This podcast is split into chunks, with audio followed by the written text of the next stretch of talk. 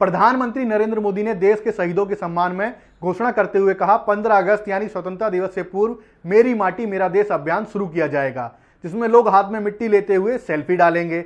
दिल्ली में अमृत वाटिका का निर्माण होगा। शहीदों के लिए सम्मान हम सबके दिलों में ज़िंदा है। क्या देशभक्ति ज़ाहिर करने का यह नया तरीका है?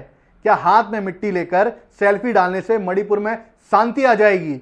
उस जवान को न्याय कौन देगा जिसकी पत्नी को सरेआम निर्वस्त घुमाया गया?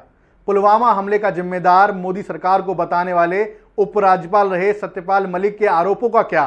क्या एक कलश यात्रा लेकर प्रधानमंत्री नरेंद्र मोदी को मणिपुर नहीं पहुँचना चाहिए? आपकी राय क्या है? हमें कमेंट करके ज़रूर बताएँ।